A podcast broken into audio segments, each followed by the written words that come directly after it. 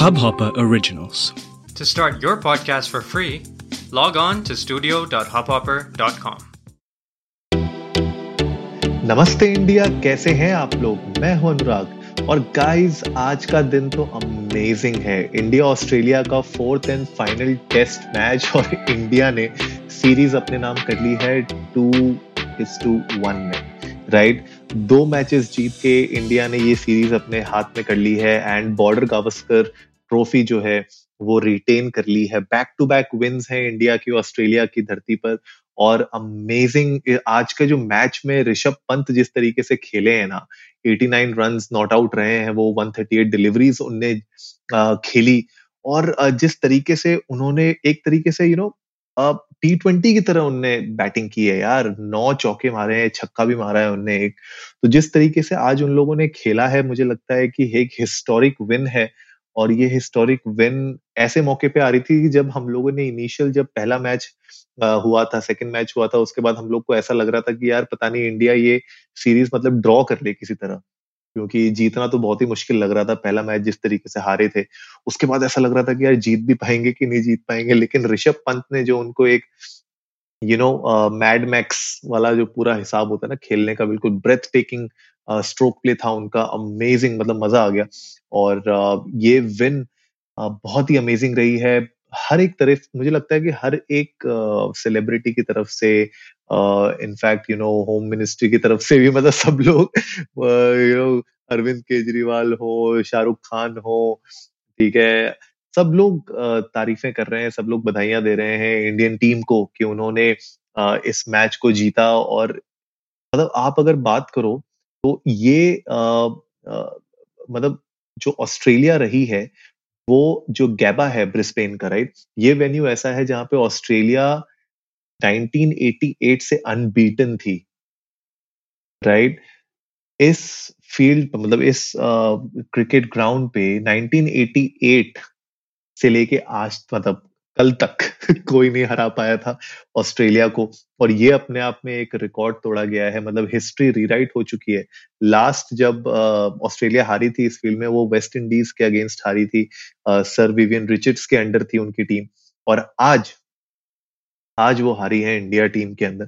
तो जो लोग भी स्पेकुलेशन कर रहे थे, जो लोग भी यू नो कह रहे थे कि Indian team is not good enough for test match और बहुत लोगों ने यू नो क्रिटिसाइज किया था इंडियन टीम को कि भाई किस तरीके से आप ना बैटिंग कर पा रहे हो, ना बॉलिंग कर पा रहे हो फील्डिंग खराब है। मेरे ख्याल से आलोचकों के ऊपर मुँह पे बहुत बड़ा तमाचा मारा गया है, सबको शांत कर दिया गया है और मुझे ऐसा लगता है कि अजंक्य रहाने की कैप्टनसी के अंदर ये टीम ने बहुत अच्छा परफॉर्म किया है। और सब लोगों की तरफ़ से तारीफें आ रही हैं, सब लोग की बधाइयाँ दे रहे हैं। मुझे लगता है कि ये एक हिस्ट्री क्रिएट करने वाली बात होती है और ये फोर्थ टेस्ट मैच में जीत के इंडिया ने एग्जैक्टली exactly वही बताया है। स्पेशली शुभमन गिल, जिन्होंने 91 स्कोर किया, ऋषभ पंत के बारे में तो मैंने आपको बताया ही जिस तरीके से उन्होंने पूरा यू नो डटे रहे, संभाले रहे बिल्कुल फ़ील्ड को और अच्छे से उनने बैटिंग की। In fact you know Rohit Sharma जल्दी निकल गए थे, जल्दी आउट हो गए थे। तो उस हिसाब से ऐसा लग रहा था कि कहीं भाई ये मैच फंस ना जाए कहीं ना कहीं यू नो तो बट जिस तरीके से इस पूरे मैच को अपने काबू में लिया है इंडियन टीम ने और जिस तरीके से ये मैच जीता है जो लोगों ने भी इस मैच को लाइव देखा, भाई, आप लोगों को तो मज़ा आया होगा आई एम श्योर अब मैं पूरा मैच लाइव नहीं देख पाया था, लेकिन जिस तरीके से जब तक मैंने मैच को देखा, तब तक मुझे ऐसा लग रहा था कि, भाई, आज तो मतलब जीतना बनता है। क्योंकि जिस तरीके से हम लोग खेल रहे थे, जिस तरीके से डटे हुए थे, मुझे लग रहा था कि आज की विन तो भाई होनी ही चाहिए और एक हिस्ट्री क्रिएट ज़रूर होनी चाहिए। तो गाइज़ आप लोग भी हमें बताइए ट्विटर पे जाके कि आपको किसकी बैटिंग सबसे अच्छी लगी, किसकी बॉलिंग आपको सबसे अच्छी लगी आपको क्या लगता है कि मैन ऑफ़ द सीरीज़ कौन होना चाहिए था आपके हिसाब से? Right man of the match तो पंथ रहे हैं राइट right? तो मतलब मुझे ऐसा लगता है कि हर एक प्लेयर ने इसमें कंट्रीब्यूशन बहुत अच्छा दिया है पूरी इंडियन टीम ने बहुत अच्छा कंट्रीब्यूशन किया लेकिन आप लोग भी हमें जाइए इंडिया इंडर्स को नमस्ते पे बताइए कि आपके हिसाब से आपको क्या लगता है कि जो भी क्रिटिसाइज किया गया था इंडियन टीम को क्या वो सही था? या यू you नो know, सबने जैसा खेलना चाहिए था वैसे ही खेला था।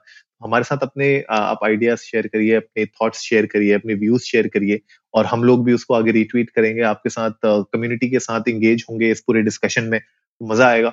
और जिस तरीके से यू नो बीच में इंजरीज भी हो गई थी प्लेयर्स को, ये सब देखते हुए लग नहीं रहा था जिस तरीके से हम लोग खेल रहे थे कि यार, हम लोग ये सीरीज़ जीत भी पाएँगे कि नहीं? ऐसी बातें चल रही थी कि चलो ड्रॉ कराने की कोशिश करते हैं इस सीरीज़ को, लेकिन जीत के तो भाई इतिहास रच ही दिया है। तो congratulation to the whole of Indian team from Namaste India and from Namaste India family तो गाइज़ आई होप आज का एपिसोड आप लोगों को अच्छा लगा होगा। तो जल्दी से सब्सक्राइब का बटन दबाइए और जुड़िए हमारे साथ हर रात साढ़े दस बजे सुनने के लिए ऐसी ही कुछ मसालेदार खबरें। तब तक के लिए नमस्ते इंडिया।